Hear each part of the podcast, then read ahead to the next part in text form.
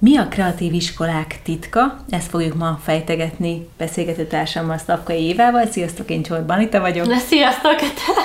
Én pedig Évi, igen, ahogy már Anita bemutatott, és hát remélem, hogy sokat rendhagyó dolog, mert megmozgattam az agyféltekédet. Hmm. Vajon ez benne lesz a nyolc pontban. Bizony, benne lesz, mert Sörken Robinson azért egy világszerte ismert kreatív szakember, aki ugye oktatás, oktatásrendszertannal, oktatásfejlesztéssel foglalkozik, és azt mondja, hogy az iskoláknak nyolc alapkompetenciára kellene fókuszálniuk ahhoz, hogy helyt tudjunk állni a 21. században, illetve a 21. század kihívásai jól tudjuk megúrani, és csak annyit hozzátennék, még egy nagyon érdekes felmérés van, képzeljétek el, hogy 2008-ban az IBM kezdeményezett egy fel, felmérést, amiben arra, arról kérdezték a vezetőket, hogy milyen személyiségjegyekkel rendelkező alkalmazottakra van szükségük. És 8, 80 ország, bocsánat, 1500 vezetőjével készített interjúból kiderül, hogy a két legfontosabb tulajdonság, amit egy alkalmazottól elvárnak a cégek a 21. században, a változásokhoz való rugalmas alkalmazkodás képessége, és az új ötletekben megnyilvánuló kreativitás. És hát ugye Ken Robinson azt szeretné elérni a világon mindenhol, hogy nagyon fontosak az alaptantárgyak, ugye matematikai tudás, illetve irodalmi kultúra, stb., de a tipikusan kreatív tantárgyak, a művészeti tantárgyak, illetve a puhább tantárgyak, illetve a puhább készségeket is pont ugyanennyire fontos fejleszteni, hiszen ez lesz a kulcsa a sikerünknek. Nézzük is meg, mi Arra ez gondoltuk, a hogy megnéz, gondoltunk, hogy megnézzük, mi ez a nyolc pont, illetve azt megnézzük, hogy a mi életünkben hogyan van jelen, mi hogyan foglalkozunk ennek a fejlesztésével, akár saját magunkénak, magunk tulajdonságainak a fejlesztésével, akár másokénak, és akkor ebben tudnánk így megnézni, hogy hogyan lehet előre haladni. Ebben. Na nézzük ezt a 8K-t. Azért 8K, mert mindegyik K betűvel kezdődik, amiből a legelső a kíváncsiság. Tehát az a képességünk, hogy felfedezzük a világot, hogy kérdéseket tegyünk fel, hogy nyitottan forduljunk felé. Ez gyerekkorban mindenkiben megvan, Igen. kb. két-három éves koráig, és akkor onnantól kezdve attól függ, hogy milyen a szülőkkel találkozik, igen, meg milyen oktatási, uh-huh. az oktatásban milyen pedagógusokkal szép lassan ez lenyesegetődik.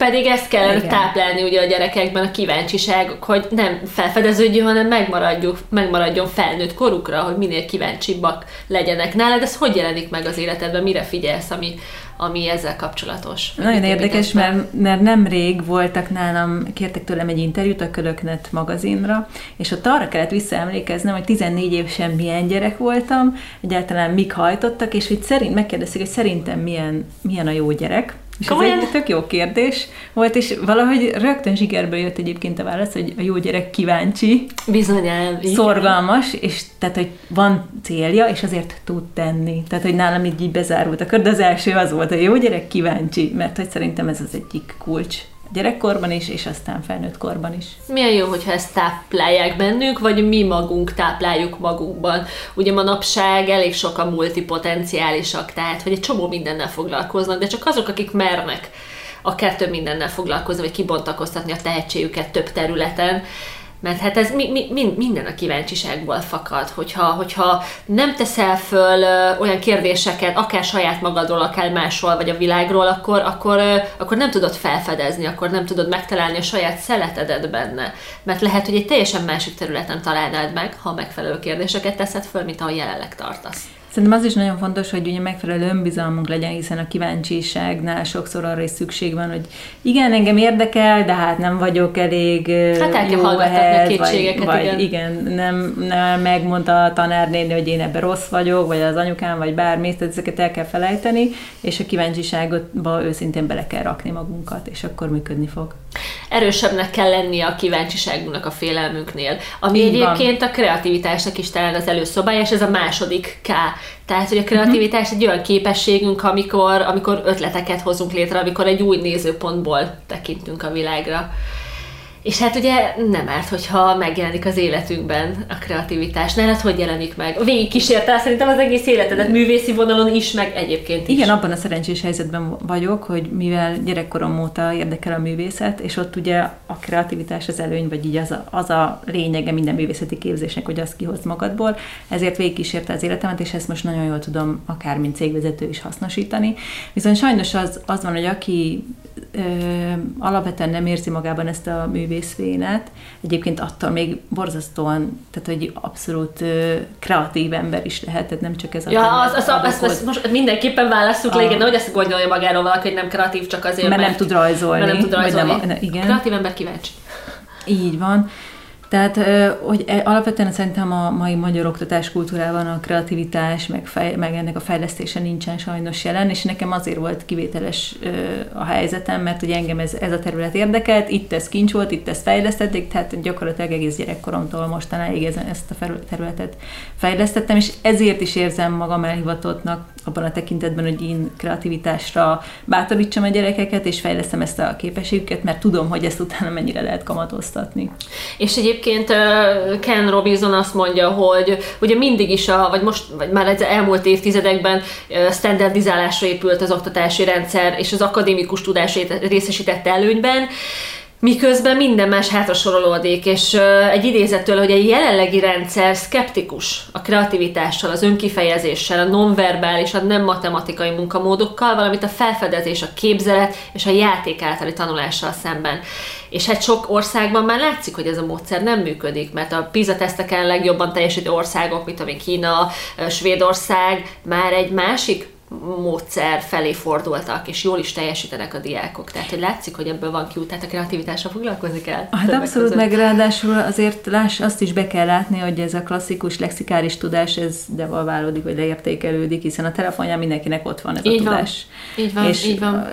Tetszik vagy nem, tehát hogy ez egy más kérdés, hogy ez, ez tetszik vagy nem nekünk elértéktelenedett ez a fajta tudás, hiszen mindenkinél ott van a zsebében. A kreativitás meg, az meg nincs, tehát hogy azt meg belülről kell illetve hát egyre komplexebb feladatokkal kell szembenéznünk már a 21. században. A komplex feladatok pedig alternatív megoldási útvonalakat igényelnek, az alternatív megoldások meglátásának képessége pedig a kreativitás. Tehát, komplex feladatok meg olyan feladatok, amik akár tegnap még nem is léteztek, holnap meg már vannak. Így van.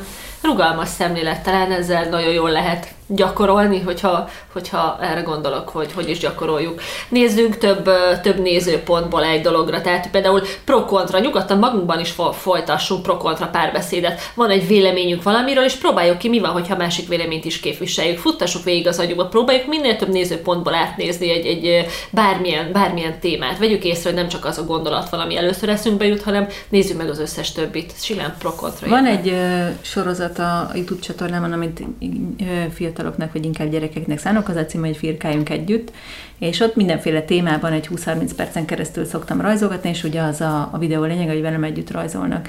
És ezeket soha nem azért, vagy úgy készítem, hogy ez tökéletes, hanem ott ugye élő jellegűen vesszük föl, és nagyon sokszor előfordul, hogy elkezdek úgy rajzolni egy kutyát, vagy egy szívet, vagy valamit, hogy hogy nem úgy sikerül, uh-huh. vagy hogy elhúzza a kezem a pacát, és pacás lesz, és ott kifejezetten nagyon élvezem ezeket a szituációkat, amik, amikkel az ember egyébként nap mint nap találkozik, hogy nem úgy sikerül, ahogy eltervezte. Uh-huh. Hiba, és, igen. és mindig azt szoktam, hogyha egyébként ilyen csoportos foglalkozásokat is vezetek ezzel kapcsolatban, hogy nem baj, egyrészt nem lehet rossz, másrészt nem baj, ha oda került egy paca, azt kell megoldani, hogy ahogy hogy mi lesz a pacából? Igen, hogy mi lesz a pacából, hogy ezt hogyan építed bele az egészbe, és hogy pont ettől a pacáktól, meg a, meg a nem, nem tervezett dolgoktól lesz egyedi az egésznek az összképe, meg olyan, amit te tudsz, és hogy szerintem ez, ez amit nagyon jól lehet igazából például ebben a firkáink együtt, vagy, vagy az, ezeken a kicsit alternatív művészeti technikákban gyakorolni, és utána ezt befordítani a valós életbe,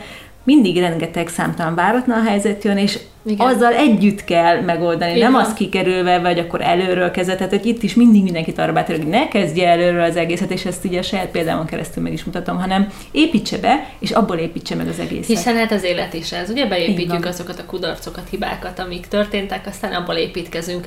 Illetve mindenképpen próbáljátok ki kreatív probléma megoldó módszereket. Nekem a kedvencem a Mindmap, erről többször beszéltünk, többször írtam, de ha bárhol rákerestek a neten, akkor tudod, találtok rá cikket, annak a nagy része szikracik lesz egyébként. Tehát, hogy mindmap módszerrel. Nagyon jól meg tudjátok dolgoztatni, és együttműködésre tudjátok biztatni a jobb és bal agyféltekét, és sokkal emlékezetesebb lesz. Bármi, hogyha fel akartok készülni egy vizsgára, feldolgozni egy, egy, egy könyvet, vagy, vagy egy meetingre készültök, vagy egy stratégiát raktok össze, vagy a jövő évi családi utazást tervezitek meg, használjátok mindmap-et, mert teljesen más gondolkodás, egy egy nagyon divergens gondolkodást segíti. Tehát, nagyon, hogy nagyon szuper ez a mindmap, megpróbáltok kinézetek utána, hogy mi ez pontosan.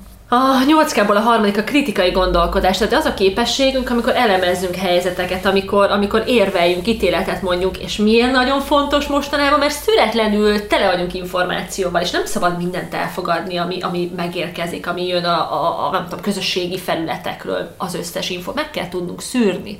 Fontos. Így van, nagyon-nagyon fontos, hogy saját véleményünk legyen a dolgunkról, dolgokról, és ezt már gyerekkorban szerintem Igen. érdemes gyakorolni, illetve gyakoroltatni a, a gyermekünkkel, és, és az is nagyon fontos, hogy, hogy rájönk, hogy hol van az a, az a pont, ameddig a másik véleménye befolyásol minket, és uh-huh, utána meg uh-huh. azt mhm. elengedni, és igazából Igen. a saját megérzéseink és a saját véleményünkre hagyatkozva lépni tovább. Hát meg, hogy meg tudjuk különböztetni a, a tényt, a véleménytől, Igen. a valósat a valótlantól. Tehát, Igen. hogy, és erre, erre egyre inkább szükségünk lesz, mert tényleg nagyon sok információból kell válogatni, és egyre többből kell majd. Tehát jobb, hogyha a kritikai gondolkodás az, az színre lép. A negyedikkel kollaboráció, vagyis a másikkal, másokkal való építő jellegű együttműködés. Ugye te csapatot vezetsz, tehát hozzád abszolút közel áll akkor a kollaborációnak a Igen, mert területe. a csapatvezetés talán... Ö... Az már kicsit túl múlt, de együtt Igen. dolgozol egy csapattal, akkor mondjuk.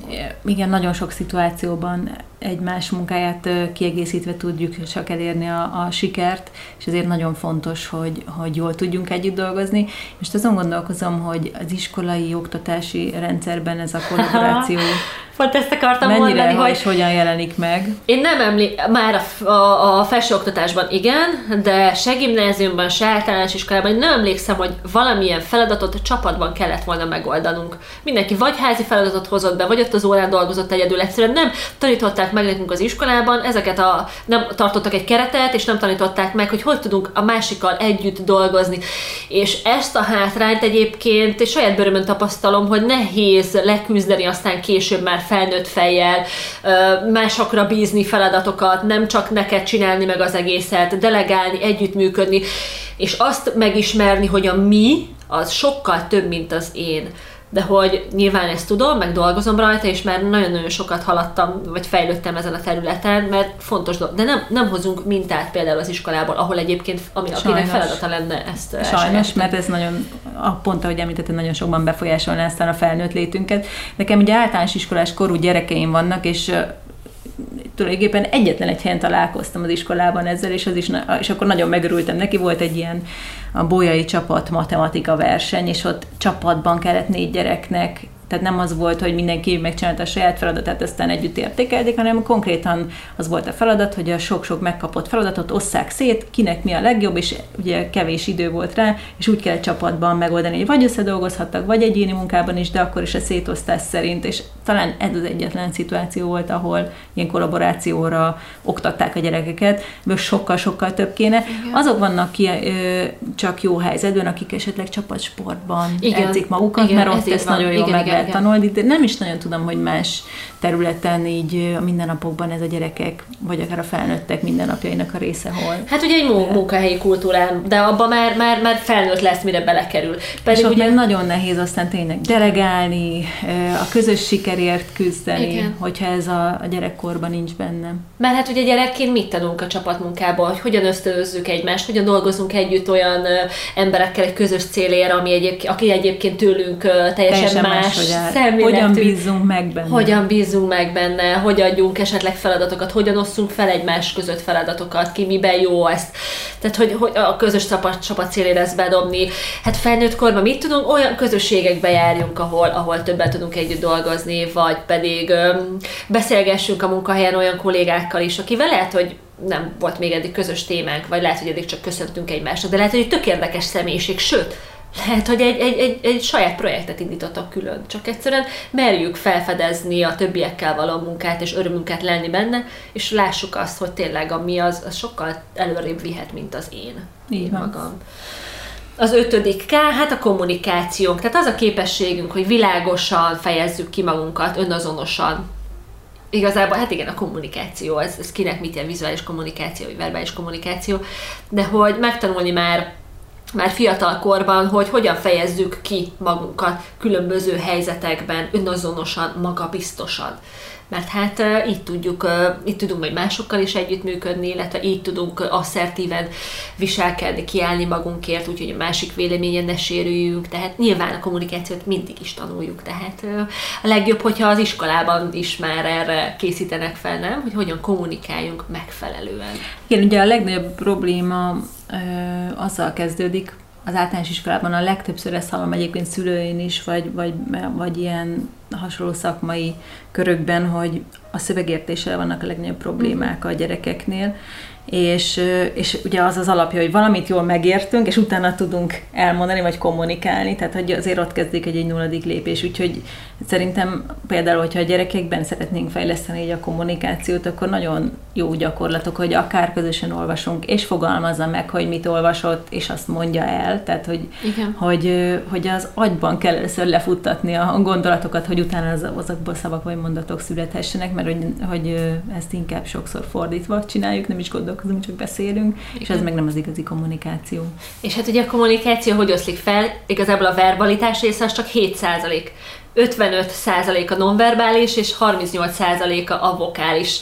Tehát, hogy a, a testbeszédünkkel, a hanghordozásunkkal is annyi mindent elárulunk magunkról, hogy próbáljunk magunkra tudatosan figyelni, hogy bizonyos helyzetekben hogy beszélünk, hogy gesztikulálunk, mit mutatunk magunkból, nem? Ez is? Igen, egyed, egyetlen egy terület, ahol nem fontos annyira a testbeszéd, amit mi most csinálunk a podcast. Ja, nem, látjátok, nem láttok minket. De hallanak, úgyhogy, és most ugye mi látjuk, hogy a kezünkkel hogy adunk nyomatékot igen, esetleg igen, a szavunknak, de hogy az a hanghordozásunkon is hallatszik. Meg igazából ugye én például a, van testbeszédtanár, aki ez járok. És, és vettünk is már föl vele. És vettünk is a bírónórás részeket, igen, igen, nyugodtan igen. hallgassátok meg, hogyha ez a terület érdekel titeket, és ővele kielemeztük, és nagyon vicces volt, amikor ugye csak a hangot elemeztük, és akkor így mondta, hogy és ennél a, a résznél mosolyogtál, élvezted, ennél a résznél nem mosolyogtál, szigorúan nézted, hogy a hang hordozásban meg már benne vannak ezek a nonverbális kommunikációs jelek is. A hetedik K közösségvállalás az a képességünk, hogy együtt érezzünk másokkal, és ennek megfelelően cselekedjünk. Tehát ugye az empátia, meg a másik cipőjébe való belebújás. Mert lehet, hogy éppen amikor sorba állsz, rohadt ideges, vagy mert már szeretnél a pénztártól túljutni, de ott, ott, ott szüttyög, meg ráadásul lehet, hogy, hogy a pénztáros nő, nem tudom, kiakad a, az emberekre, akkor amögé is mögé kell gondolni, hogy lehet, hogy éppen nem, nem veled van a baja, és akkor még te is ideges legyél, hanem lehet, hogy éppen mit tudom, beteg a gyereke, és haza kéne hozzá mennie, de helyette ott, ott ül benne a pénztárba. Tehát, hogy nagyon fontos lenne átgondolnunk, hogy kinek, mik lehetnek azok a motivációi, amelyek arra készítették, amit éppen tesznek. És ide vezethető vissza szerintem az irítséget is, hogy hogy lehet legyőzni, hogy nagyon sok emberrel nem cserélnél, hogyha megtudnád, hogy hogy került abba, vagy hogy került arra az útra, ahol jelenleg ő van. Csak azt látod, hogy hol van, meg mit csinálod, hogy hogy került oda, nem. Tehát, hogy, hogy, hogy fontos lenne átgondolnunk azt, hogy vajon a másoknak milyen motivációi vannak. Lehet, hogy azt látod, hogy ő már jóval előrébb tart a karrier létrán, és akkor a bezzegő, aha, ő már megint megkapott ezt, meg azt. Miközben gondol, lehet, lehet, hogy ő este mondjuk nem a gyerekét fekteti le, hanem hajnal kettőig a számítógép előtt ül, és keményen dolgozik. Lehet, hogy nem cserélnél vele és ezáltal ugye az életét se. Tehát, hogy igen, nézzük, nézzük mögé a másiknak. No, hogy... Mögé. Ugye én egy kicsit az iskola rendszerre térek rá ebből, ebben a, ebből az aspektusból, uh-huh, hogy uh-huh. sajnos ugye csak a, a tudás, vagy ezt a tanulható lexikális tudást értékelik ott, meg a matematikát.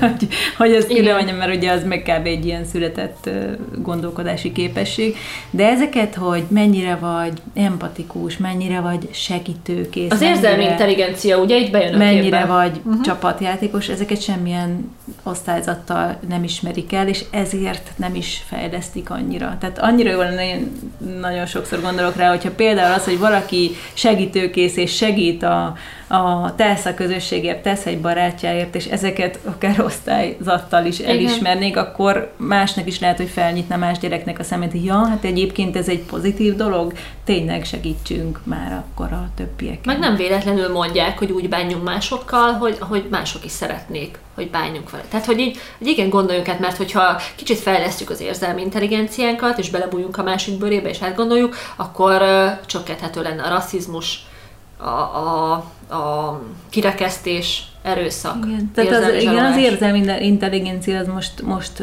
a mai világban sokkal fontosabb, mint a, mint a hagyományos intelligencia.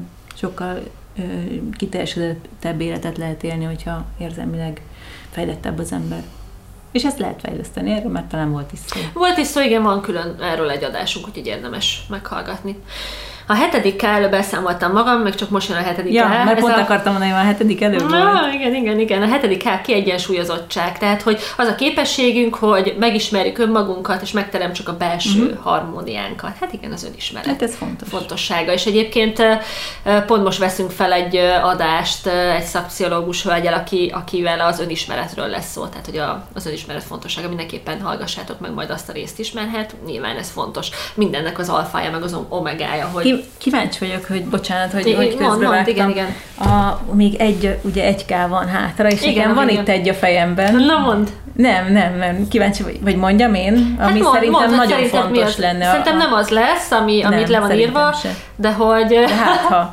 amit szóval én, én biztos, hogy nyolcadiknak azt tenném be, hogy ez... Várjál, várjál! Mondjuk el a nyolcat, és tegyél hozzá még Jó, egyet, rendben, mert akkor így kilencre kiegészítjük, okay. Sörken Robinson mellé. Sörken Robinson kis... után szabadon a kilencedik. A nyolcadik egyébként a közösségi szellem, tehát hogy az a képességünk, hogy, hogy konstruktívan vegyünk részt a társadalmi életben, folyamatokban, fogjuk össze, tegyünk együtt a jó dolgokért, és ugye ez akár a fenntarthatóság, akár, akár bármilyen területen. Ez egy, ez egy nagyon fontos és jó dolog. Na nézzük, mi a kilencedikkel. Az enyém a, a kilencedik a kiteljesedés. Szerintem most valahogy pár hete ez, ez a megvilágosodásért, hogy igazából nekem a sikernek ez a, a gyerekben is, meg felnőttben is ez a szó tulajdonképpen definiálja uh-huh. nálam a sikert, hogyha uh-huh. te kiteljesedett életet élsz, akkor sikeres vagy, és akkor, akkor minden rendben van. És nyilván ettől még lehet sok szarság az életedben, meg lehet sok siker, vagy konkrét öröm az életedben, de hogy, hogy akkor vagy az utaton, ha a kis kiteljesedés az megtörtént, vagy afelé mész. És hogy nekem ez, ezért ez a 9, 8 plusz 1 vagy 9 K, ez, ez szerintem nagyon fontos. Legyen dolog. ez egy összefoglalója a 9 K, mert én úgy gondolom, hogy akkor lehet kiteljesedett az életben, hogyha kellően kíváncsian mész, vagy kíváncsian tekintesz az előtted álló útra, kreatív módszereket alkalmazol ahhoz, hogy végigmegy rajta, együtt dolgozol másokkal, kollaborálsz, illetve figyelsz az önismeretre, fejleszted magad, tehát hogy ezek mind-mind fontosak ahhoz, hogy egy kiteljesedett életet élj. Úgyhogy egy nagyon szép pontot tettél az ére így a végén.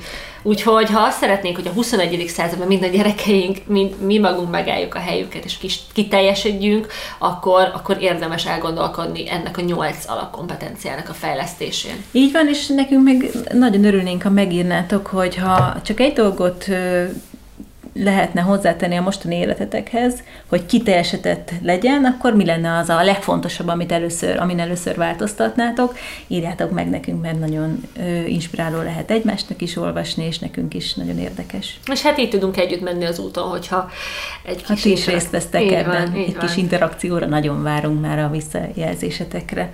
Úgyhogy köszönjük szépen, hogy meghallgattatok, reméljük, hogy hasznosnak találtátok ezt a részt is, és egy hét múlva találkozunk. Sziasztok! Sziasztok, szép napot!